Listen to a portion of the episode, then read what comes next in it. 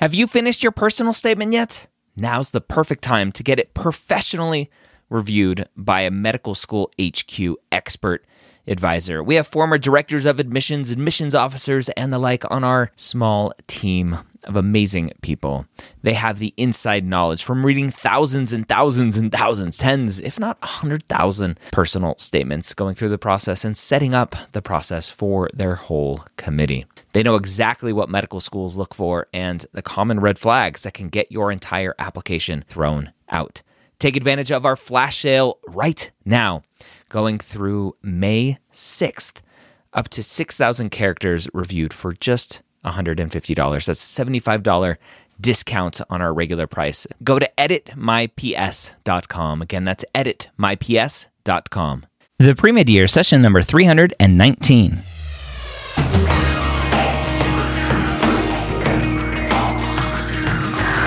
Hello and welcome to the three time Academy Award nominated podcast, The Pre-Med Years, where we believe that collaboration, not competition, is key to your success. I'm your host, Dr. Ryan Gray, and in this podcast, we share with you stories, encouragement, and information that you need to know to help guide you on your path to becoming a physician. Welcome to the Pre Med Years. My name is Dr. Ryan Gray, as I mentioned already, and I want to thank you for taking some time to be here with me today. Now, if you're listening to this as it goes out, Happy New Year. If you're listening to this in the future, well, welcome.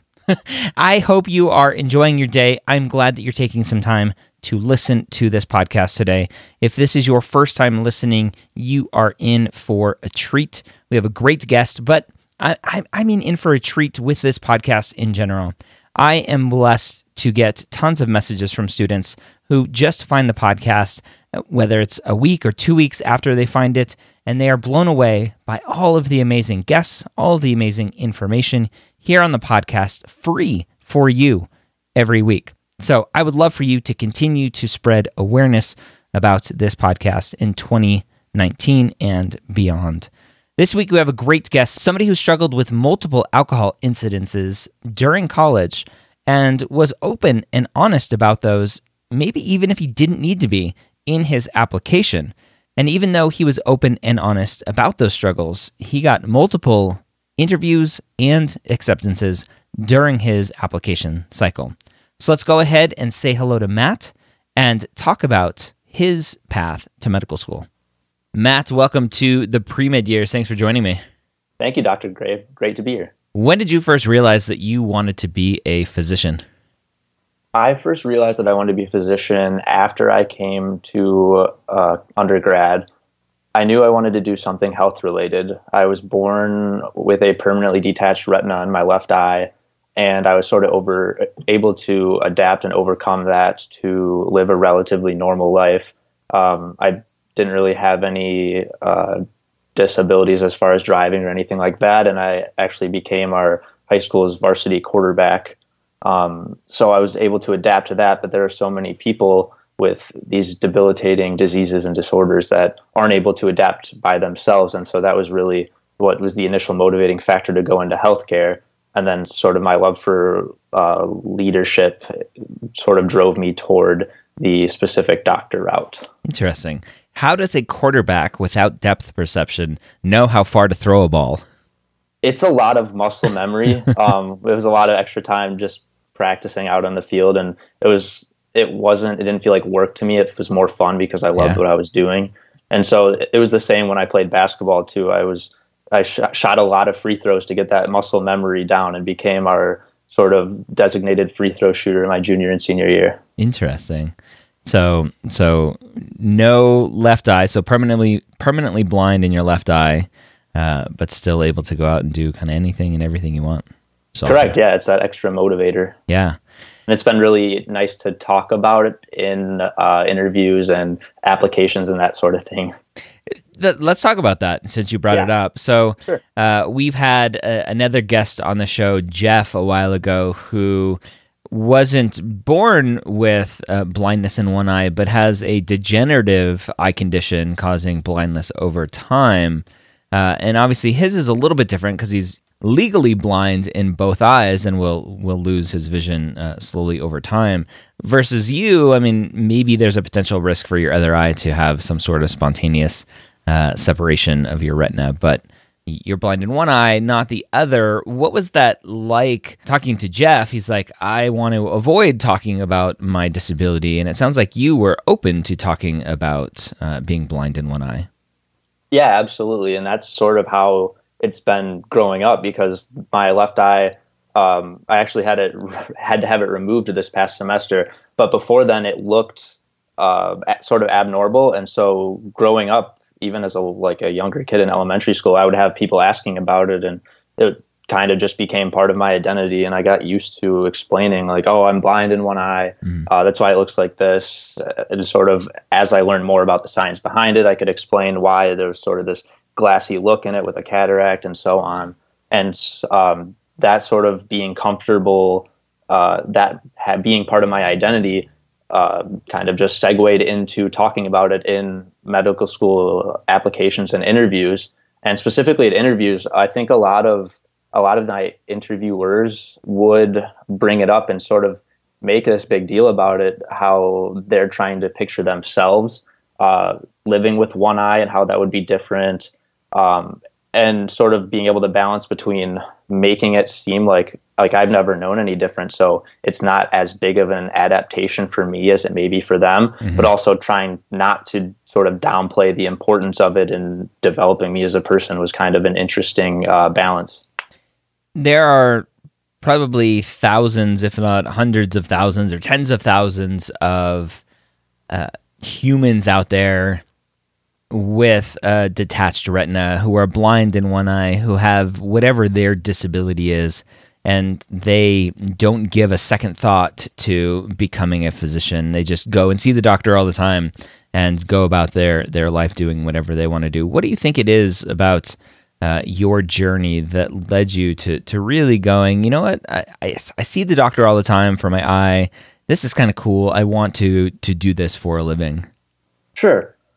Um, when I was when I was growing up, my my family moved around a lot, uh, mostly around Wisconsin, but we did live in Illinois for a period of time, and they were sort of random moves, so we didn't know that far ahead of time.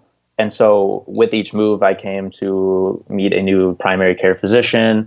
Um, we got in touch with an ophthalmologist who I would go and see uh, pretty regularly, and so being able to see a wide range of different uh, MDs and DOs and what they did and as I grew up how I interacted with them, what I liked about what they did, what I didn't like. I could ask them questions, that sort of thing.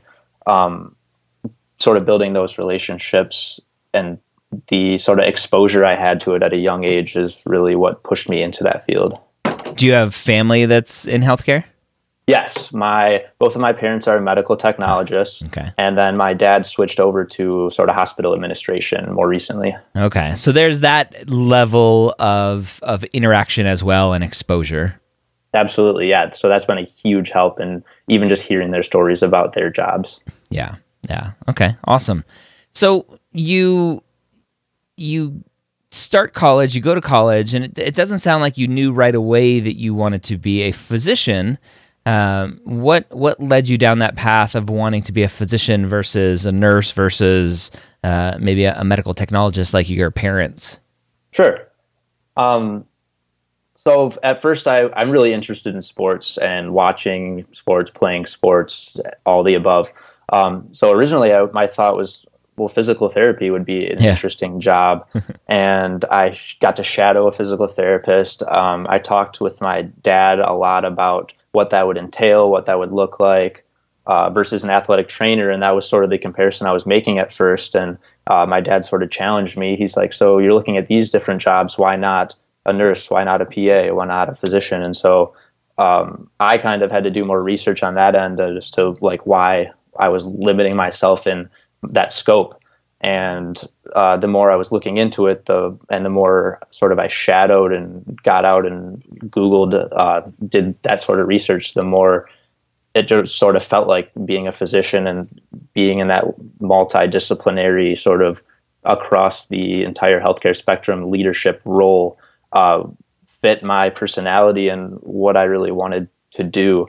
Um, as far as why I didn't want to go into a, a medical technologist type role, uh, for the last almost two years now, I've been a phlebotomist, or it's called a laboratory support technician. So inpatient phlebotomy, EKGs, and then specimen processing in the lab. Mm. So I've gotten to work with medical technologists quite a bit, and I don't think it, there's that level of patient contact that I really en- would enjoy.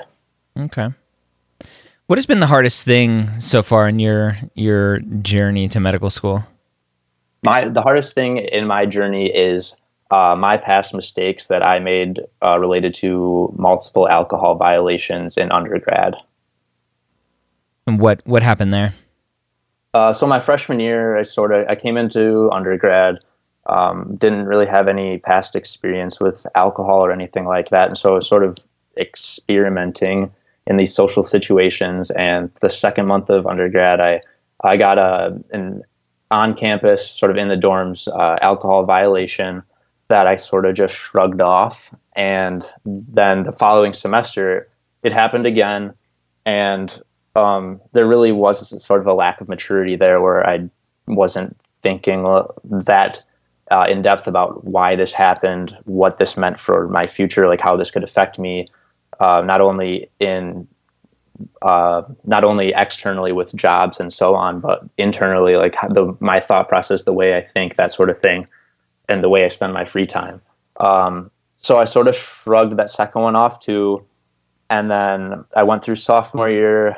Um, then the summer after sophomore year, I met up with a couple buddies who were on leave, active duty military leave. Uh, and we went up to one of their cabins, and one of my friends offered to be our, our designated driver for the night. And so uh, we went out uh, to a bar up there, and he was driving us back and my vehicle broke down on our way home. And so on the side of the road, uh, while it was broken down, I made the decision uh, under the the influence of alcohol to get in the driver's seat to sort of try to figure out what was going on. I was trying to uh, start the turn the engine over and so on. And as I was doing so, a squad car pulled up behind us. Mm. And because I made the decision to get into the driver's seat under the influence, uh, with the keys in the ignition, trying to start the vehicle, I was uh, charged with an o- operating while intoxicated, and so sort of the fallout of that, um, both uh, legally and mentally and so on, was uh, definitely difficult to overcome. At any point, did you hear from anybody that said, you know what, you you probably won't be able to get into medical school now? Um, personally, I didn't hear that from anybody. If I went on online to a specific website where I would Google like if this had happened in the past. Mm-hmm. Uh, yes, there were people that had had this happen to them before, had made this type of mistake before, and there were people that replied saying, "Don't even try." Uh, but none of my advisors, uh, none of my, my parents, my family, my friends, um, the people in student life at my university that I went and talked to afterwards, none of them ever even hinted at saying that no, you can't do this. Did you ever reach out to any medical schools to get advice? I did, yes. What, uh, what, what did you ask and what did they say?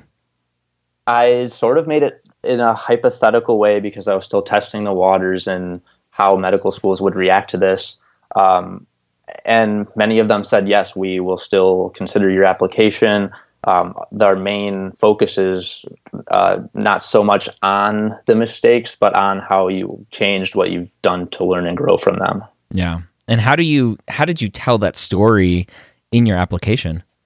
It was difficult in the primary application because they only give you so many characters and there's this really weird um, law in the state of Wisconsin where the first offense OWI, which is the same thing as a DUI or uh, driving under the influence of alcohol, um, that it's not a misdemeanor or felony. So it's not a criminal charge, which is odd because in ed for the 49 other states it would be. It's just a um, traffic ticket, basically. Yes, correct. It is a very expensive traffic ticket. Interesting. Yes, um, but you still do get your like license taken away for a period of time and so on. Um, but it's odd how that works, and there was sort of this dilemma going on and did I want to include this in my primary application and did I need to disclose this in my primary application? Yeah, how'd you figure that out? Um, I asked a lot of advisors and it was a lot of gray area answers where no one has ever really dealt with this before. um, it was sort of it's up to you uh, sort of deal. And my mindset at the time and trying to in learning and growing from the mistake was owning up to it and uh, just being honest to myself and others about what happened. And so that's why I did decide to include it in my my primary application. Wow. Um, and then I tried to fill the limited characters up with um, with sort of a detailed explanation that did have some grammatical errors in it, but they were to try to put the, get the point across about what happened and how I've learned and grown in that a limited amount of space. Looking back at it, I may have gone to talk to a, a lawyer about it first, just to get a more comprehensive outlook. But at the time, it was more so to focus on my own personal growth and owning up and being honest about what had happened. And then from there, my hope was that schools wouldn't uh, screen me out or exclude my application just based on that and would give me a secondary application so that I could further explain myself in the secondaries. Where did you put this information? Because you're you're not marking yes to being arrested unless unless you just said yes, uh, even though it really wasn't an arrest. Uh, or did you find room to squeeze it into a secondary or a personal statement? Where, where did you find space for this? I did mark yes under the um, misdemeanor. Uh, my thought process was that in any other state, it was going to be, it would be considered a misdemeanor. So that's where I yeah. included it. And then at the very beginning, I included a disclaimer that says, in the state of Wisconsin, this is not considered a criminal charge or misdemeanor uh, and may not appear on criminal records. Interesting. So, so I think ninety nine percent of potential students listening to this are, are like screaming at their their phone or car right now, going, "Why would you disclose that if you didn't have to?" Uh, oh, and yeah, again, depending on on uh, what a lawyer would say, um, it, it, sounds like there's just a weird one state out of the fifty that has this weird rule that that it's not a misdemeanor offense. Yes, and looking back at it, I think I would have handled it differently. Interesting. So so let's talk about that. So you you think you would have maybe not disclosed looking back? Yes, um, I understand why I did at the time with my mindset, but I also think that may have limited um, what schools did and did not look at me. After talking with a couple different physicians that were or still are on admissions committees, they admit to this sort of being this complex admissions process sort of being broken because it is so competitive. And marking that box yes it's even automatic though filter. It, exactly yeah. exactly. Yes it puts me into that group.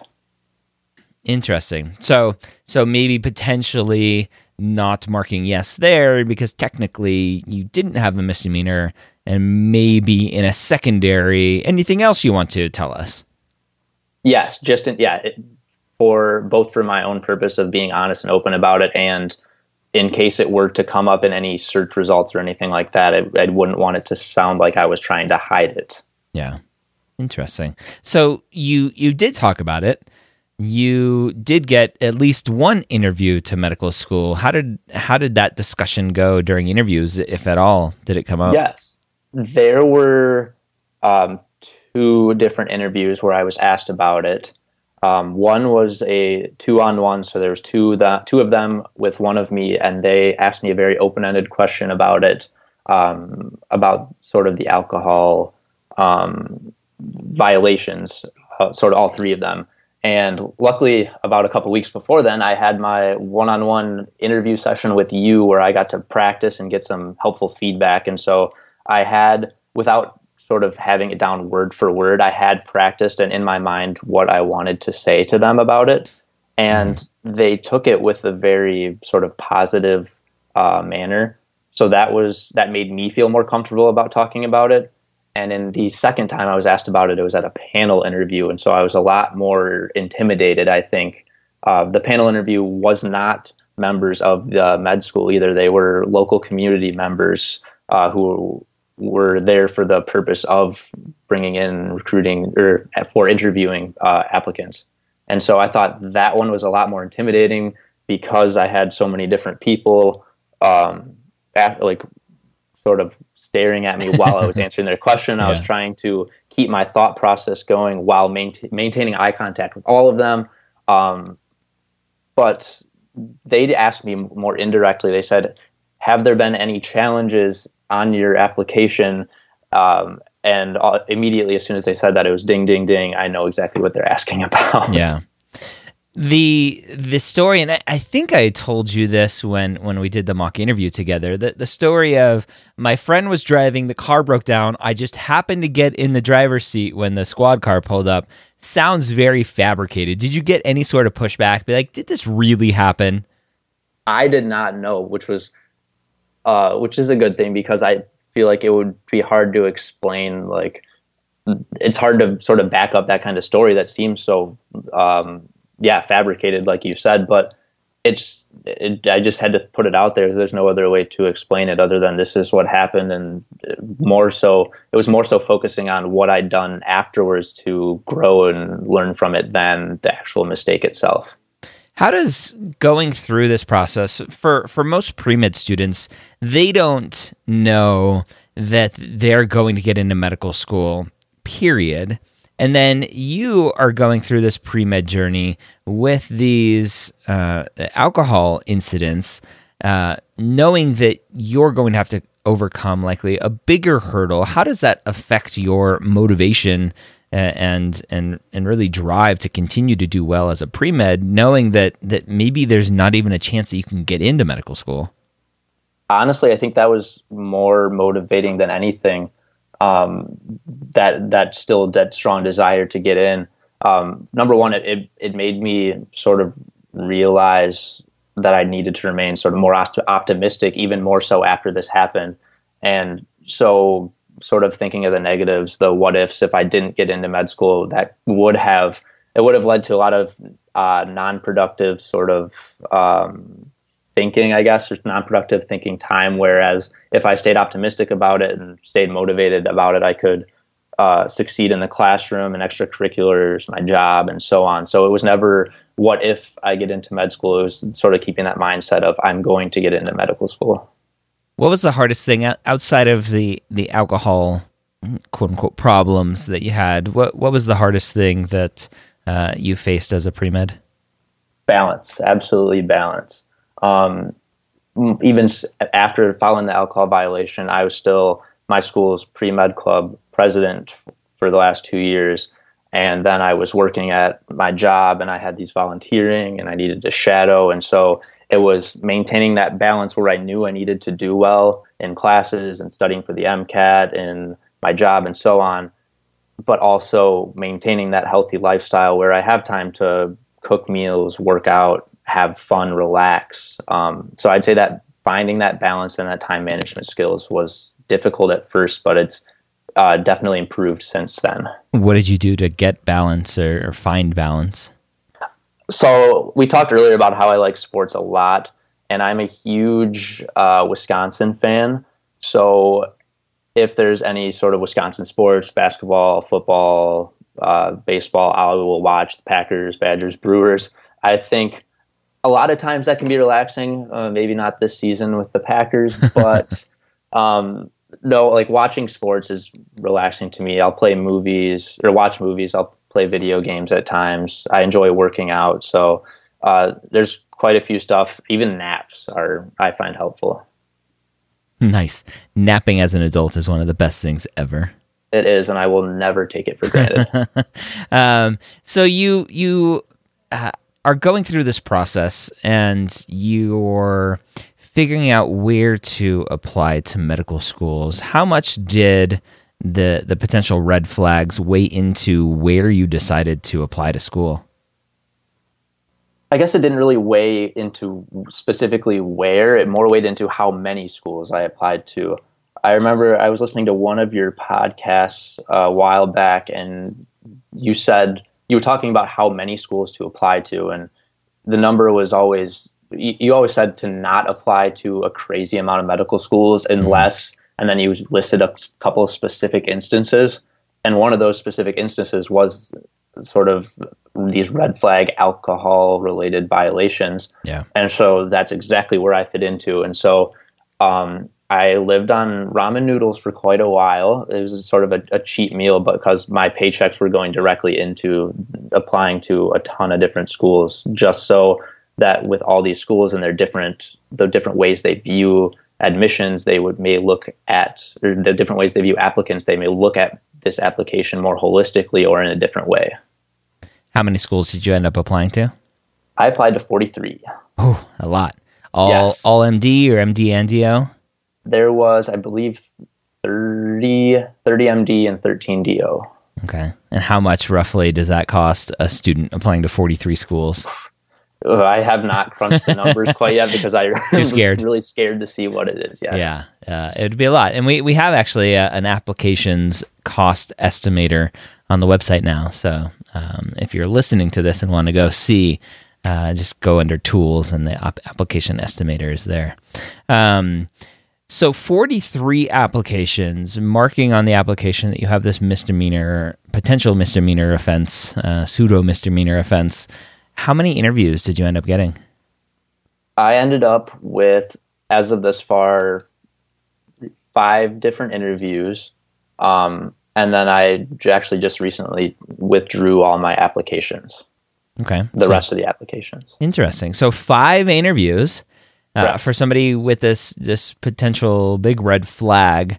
What do you think was was the kind of separated you to allow you to get an interview at these five schools, even with this disclosure on the application?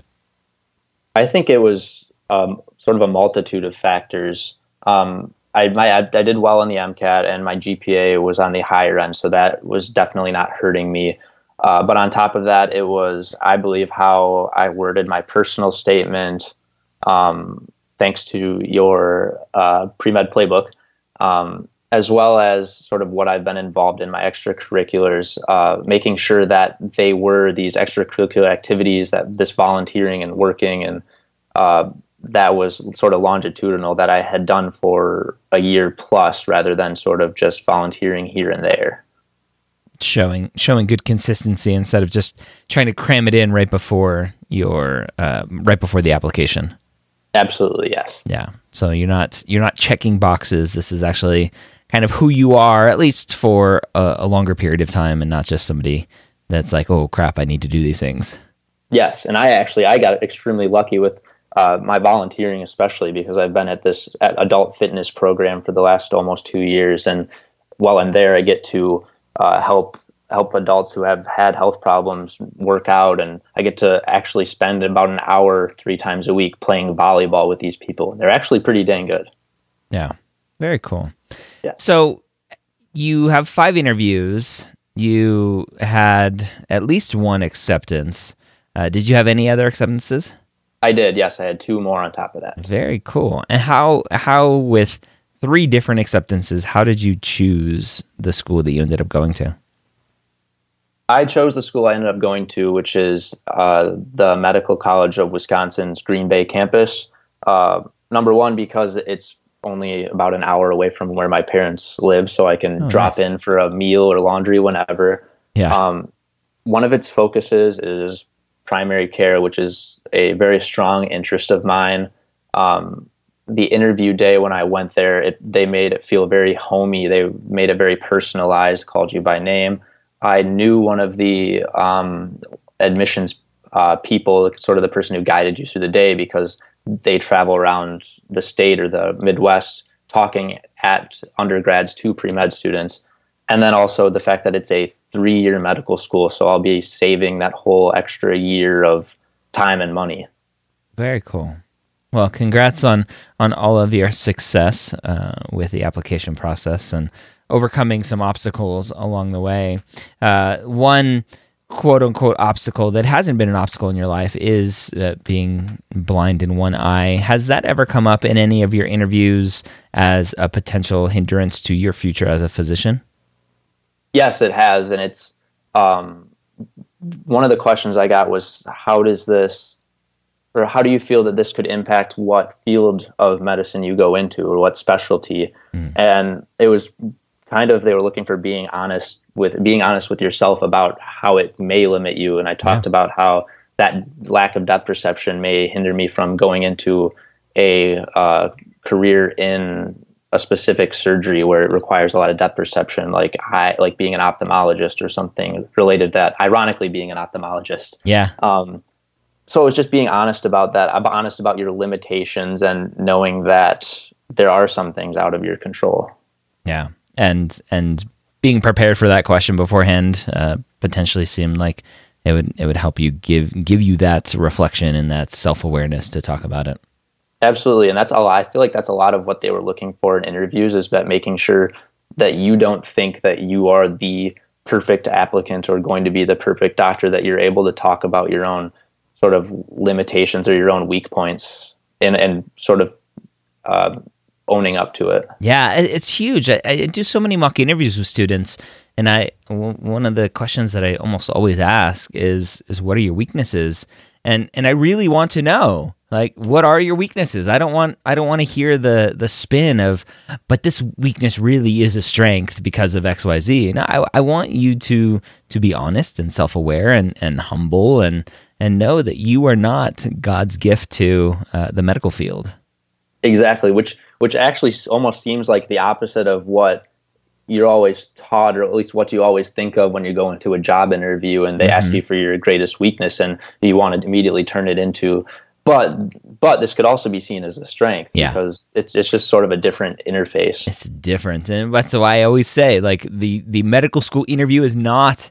is not a job interview, and so it's hard if if you're at a undergrad institution that doesn't have uh, really strong pre health advising. If it's a career counselor giving you mock interviews, the advice that they give you may not be the best for medical schools because they may be basing that information ba- uh, on a, a typical job interview, which is different yeah, even more of a reason to check out the pre med playbook guide medical school interview.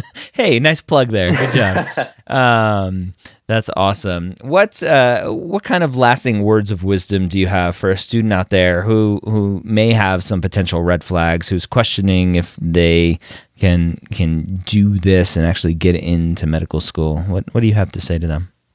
I have to say to them to reach out to fellow pre meds uh, whether it be at your own school or on the um, the Facebook group that that you have associated with you. There's so mm-hmm. much sort of positive energy and collaboration that sort of goes into it.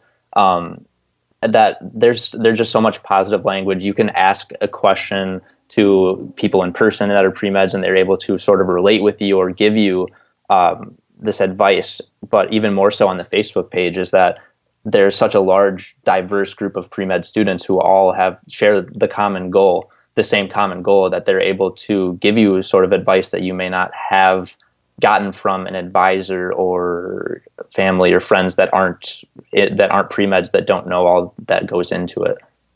All right, so there you have it. Again, that was Matt sharing his journey to medical school, to an acceptance, even through all of the struggles and and hiccups along the way. Now, I think the moral of the story here is you you need to be open. You need to be honest. You need to. I think the biggest thing you need to own your shortcomings. Too many students try to blame the teacher for their bad bad grades, blame the situation for for getting arrested, getting in trouble. And Matt, all along the way, said, "You know what? It's my fault. I did it. Yep. Here's what I've learned. Here's what I'm doing to work on it. Here's how I fixed it etc. He owned his problems. And I've talked to admissions committee members before, one specifically at a conference recently, and we were talking about one specific student. It was a pre med advisor and this admissions committee, the, the director of admissions for a med school. And they were talking about a troubled student and how the student hadn't owned up to his or her struggles. And that was one of the reasons why the med school wasn't uh, uh, welcoming the student for an interview and they they looked at me and they're like, "What do you think of that?" I'm like, "That's you. You have to own it." Right? I wouldn't expect anything less from the school, and you shouldn't either. So, if you've struggled in your journey, you really need to take a deep look at yourself and figure out how you can own that situation. Now, there's a great book that I just finished reading called Extreme Ownership And it's a really good book, and it talks all about you need to own everything that happens in life. All right, that is it for today. Again, share this podcast with your friends, with your family, etc. Uh, your pre med advisors, let them know the podcast is here. It's free and it's not going anywhere in 2019 or anytime in the near future. I hope you have a great week. We'll see you next time here on the Pre Med Years.